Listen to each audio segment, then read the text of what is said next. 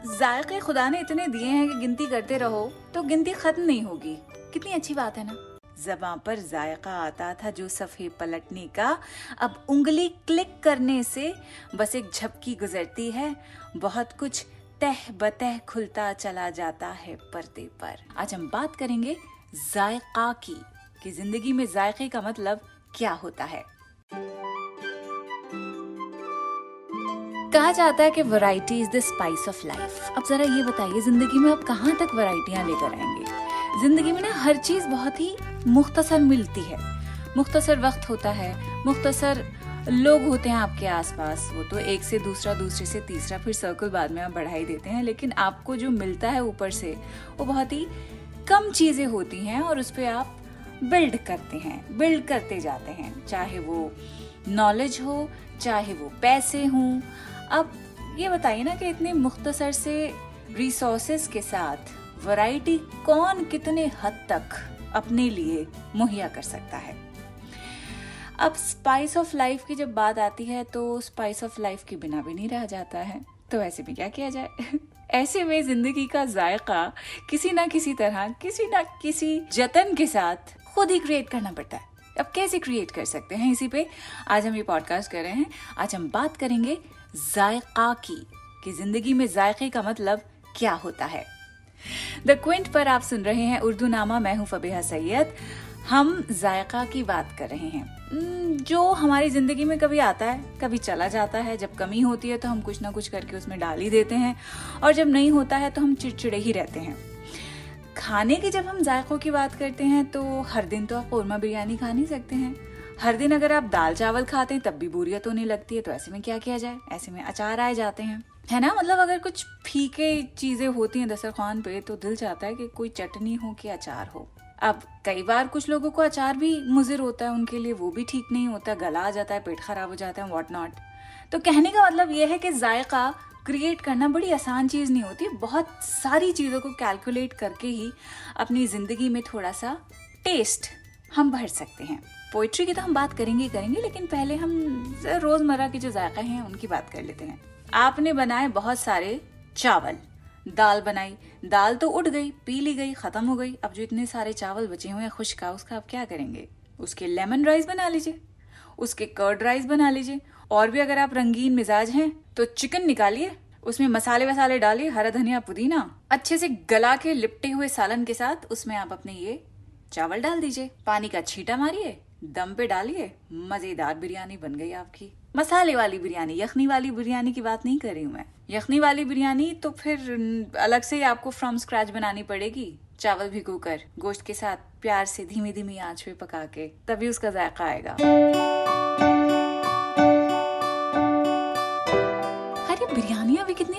की होती है ना? इंडिया में तो हर कुछ किलोमीटर चलने के बाद बिरयानी की रेसिपी बदल जाती है। दिन में तीन बार भी खिला देंगे ना तो अगले दिन भी मैं तीनों बार क्या चौथी बार भी खाने के लिए एकदम तैयार हो जाऊँगी। लेकिन मुझे यखनी पुलाव वाली बिरयानी बहुत पसंद है। हैदराबादी भी ठीक है बट जो बात यखनी पुलाव टाइप की बिरयानी का होता है दैट इज़ अनमैच्ड जायके खुदा ने इतने दिए हैं कि गिनती करते रहो तो गिनती खत्म नहीं होगी।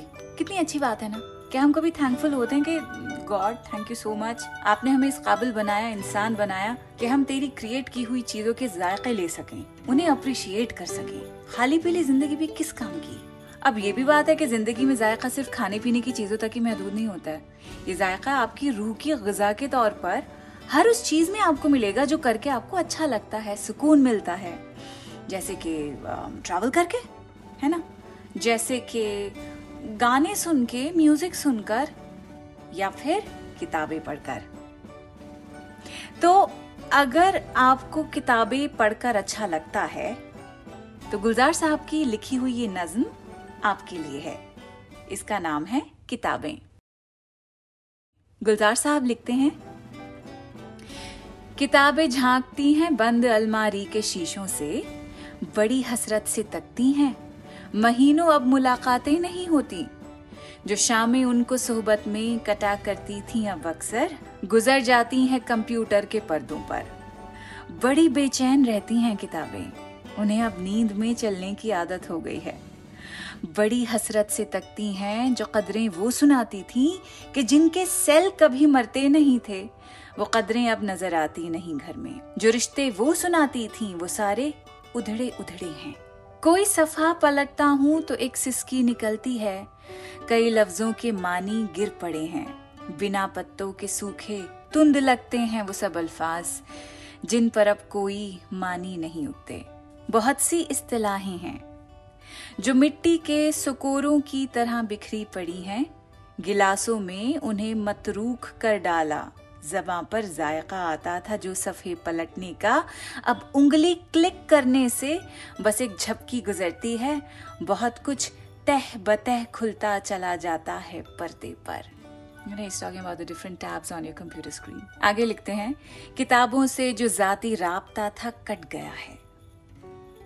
किताबों से जो जाती राबता था कट गया है, कभी सीने पे रख के लेट जाते थे, कभी गोदी में लेते थे, कभी घुटनों को अपने रेहल की सूरत बनाकर नीम सजदे में पढ़ा करते थे, छूते थे जबीन से।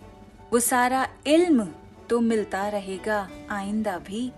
मगर वो जो किताबों में मिला करते थे सूखे फूल और महके हुए रूखे किताबें मांगने, गिरने, उठाने के बहाने रिश्ते बनते थे। उनका क्या होगा? वो शायद अब नहीं होंगे।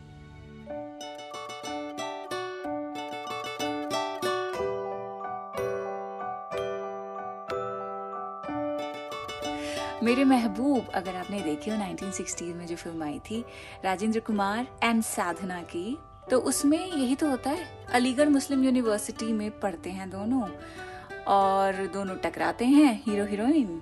और किताबें गिरती हैं, किताबें उठाई जाती हैं तो एक दूसरे के दीदार होते हैं, नज़र पड़ती है एक दूसरे पे, और बस वहीं से कहानी शुरू हो जाती है।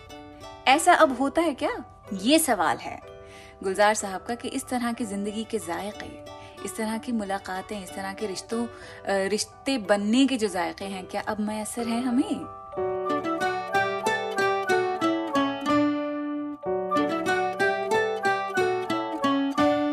कुछ लोगों को जायका किताबें पढ़ने से आता है, कुछ की ज़िंदगी में वही जायका घुलता है लिखने से, कुछ क्रिएट करने से। अगर आप क्रिएटिव माइंड रखते हैं अपना तो बड़ी चुल होती होगी। आपने खुद नोटिस किया होगा कि जब तक आप कुछ लिखेंगे नहीं, चाहे वो कुछ स्क्रिबल करना हो, चाहे वो ऐसे ही रैंडम सी कोई ख्याल, कोई थॉट एक लाइन में लिखना हो, जब तक आप वो नहीं करेंगे, आपको चैन नहीं मिलेगा।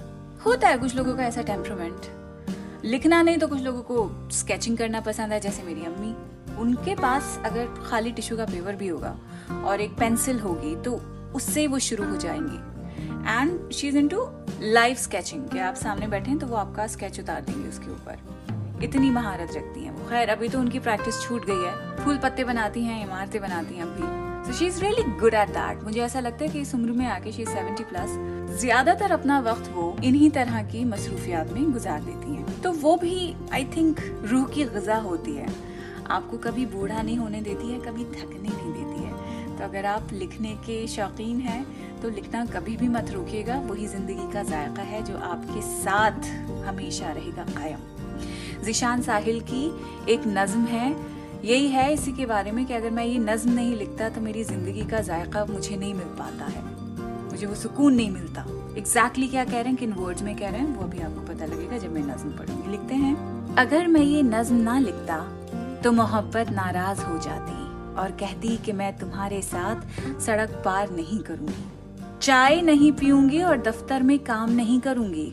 मोहब्बत की नाराज़गी किसी जंग में होने वाले नुकसान से ज़्यादा शदीद होती है। वो और भी कुछ कहती जो मुझे सुनाई न देता। और मैं उसके नाम एक खत लिखता। अगर मैं वो खत ना लिखता तो मेरे दोस्त नाराज़ हो जाते और कहते, हम इतवार के दिन तुम्हारे साथ क्रिकेट नहीं खेलेंगे। और उनमें से एक रेलवे लाइन पार करते हुए खुदकुशी कर लेता और हमारे लाए हुए फूल अपनी कब्र पे रखने से इनकार कर देता। अगर मैं नज्म ना लिखता तो ज़िंदगी अपना जायका किस जबान पे महसूस करती? ख्वाब किस रस्मुल खत में लिखे जाते? मौत के रास्ते में बिछाए जाने वाली बारूदी सुरंग कौन सी सरजमीन पे तैयार होती? पनाह देने के लिए हमेशा किस मुल्क की सरहदें खुली रहती? धमाके से फट जाने के लिए हर बार कौन सा दिल आगे बढ़ता?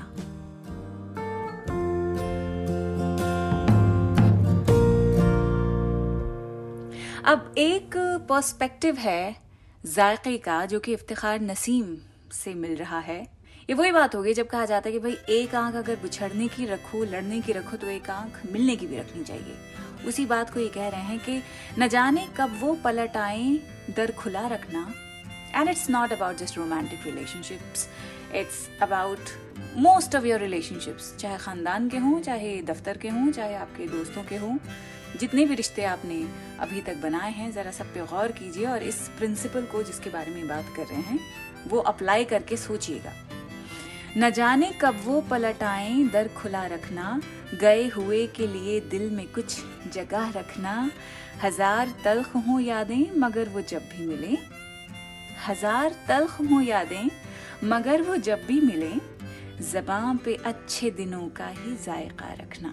कि दिल में कड़वाहट नहीं होनी चाहिए जब आप उनसे मिलें। और जो अच्छी मेमोरीज हैं, बस उन्हीं को याद रखेंगे तो आई थिंक आगे भी सुकून से आप चलते रहेंगे। मतलब इट एक्चुअली मेक सेंस ना कि फालतू के ग्रजेस का क्या फ़ायदा है? आगे बढ़िए आप ज़िंदगी में, आगे देखिए, पीछे क्यों देख रहे हैं?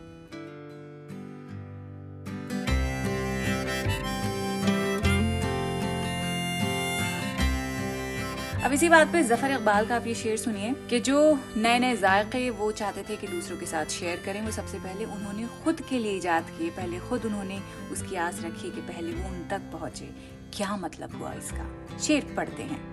हर नया जायका छोड़ा है जो औरों के लिए। हर नया जायका छोड़ा है जो औरों के लिए। पहले अपने लिए ईजाद भी खुद मैंने किया। क्या मतलब हो सकता है इसका? औरों के लिए कौन से जायके छोड़े हैं और ऐसे कौन से जायके हैं जो खुद के लिए ईजाद किए? हम्म बहुत सारी चीज़ें हैं। हमारे शौक पहले हम वो डिस्कवर करते हैं कि हमें किन चीज़ों में अच्छा लगता है। क्रिकेट खेलना पसंद है तो हम चाहेंगे कि वो दूसरों के साथ शेयर करें। फ़िल्में देखना पसंद है, हम चाहेंगे कि दूसरों के साथ जाएँ थिएटर आदमी मिलके रहना चाहता है, उसकी फितरत अकेले रहने की नहीं है। और अगर कोई आदम बेजार है तो सवाल करिए कि ऐसा क्यों है? मतलब कोई बुराई नहीं है, मैं भी खुद कभी कभी आदम बेजार हो जाती हूँ, अकेला रहना पसंद करती हूँ, क्योंकि बहुत ज़रूरी होता है अकेला रहना भी। लेकिन सबसे कट के रहना हमेशा के लिए सबको गलत समझना वो गलत है, वो अनहेल्दी है। अगर कोई ऐसा आपकी नज़र में है तो उनका खास ख्याल रखें और सोचें कि वो जैसे हैं, वो क्यों हैं और आप उनकी किस तरह मदद कर सकते हैं, उनके लिए किस तरह अवेलेबल रह सकते हैं।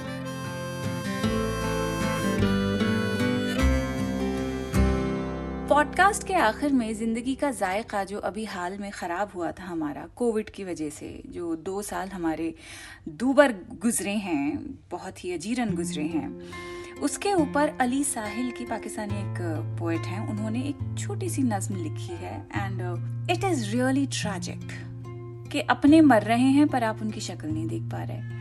और अगर कोई रोमांटिक रिलेशनशिप में है कोई मियाँ बीवी का रिश्ता है और उसमें से कोई एक पार्टनर गुजर रहा है कोविड की वजह से तो जो पार्टनर रह गया है जो ज़िंदा है वो ठीक से फेवल भी नहीं दे पा रहा है। सो so, वो जो टीस है of not saying a proper goodbye वो इस नज्म में आपको महसूस होगी। लिखते हैं वबा के दिनों में मोहब्बत करने वाले लोग अलविदाई बोसे का हक खो देते हैं। अलविदाई बोसा अ फेवल किस वबा के दिनों में मोहब्बत करने वाले लोग अलविदाई बोसे का हक खो देते हैं, मैं अगर कोरोना से मारा गया तो तुम्हें मेरी लाश को छूने का कोई हक नहीं। मैं तुम्हें बताना चाहता हूँ कि वबा के दिनों में लम्स का जायका, जहर में बुझे हुए खंजर से ज़्यादा कसीला और मोहलिक होता है। मोहलिक? डेंजरस खुदा ऐसा डेंजरस वक्त, खुदा ऐसा ट्रैजिक वक्त अब दोबारा किसी को ना दिखाए। कोरोना के केसेस बढ़ रहे हैं। प्लीज़ ज़िंदगी के जायके बरकरार रहें। हम लोग कोई बहुत ज़्यादा बड़ी मुसीबत में ना घिरे। कोई ज़्यादा ग्रीफ अब और ना देखें। इसके लिए बहुत ज़रूरी है कि आप बहुत ज़्यादा एहतियात करें अब भी। खबरें पढ़ते रहिए। और खबरें पढ़ने के लिए आपको बहुत दूर जाने की ज़रूरत नहीं है। द क्विंट को आप फॉलो कीजिए सब्सक्राइब कीजिए। कोरोना से रिलेटेड कोविड 19 से रिलेटेड जितनी भी जानकारी है आपको हिंदी में भी मिल जाएगी, अंग्रेज़ी में भी मिल जाएगी, लेकिन प्लीज़ अपना ख्याल रखें, मोहतात रहें।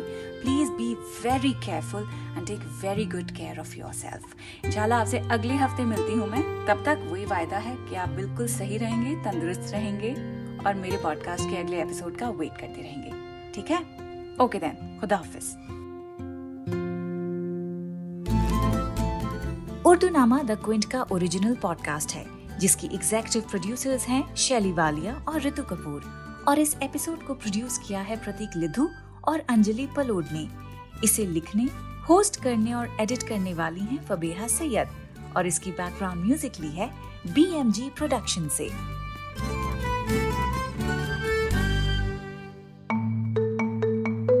आप सुन रहे थे द क्विंट का पॉडकास्ट।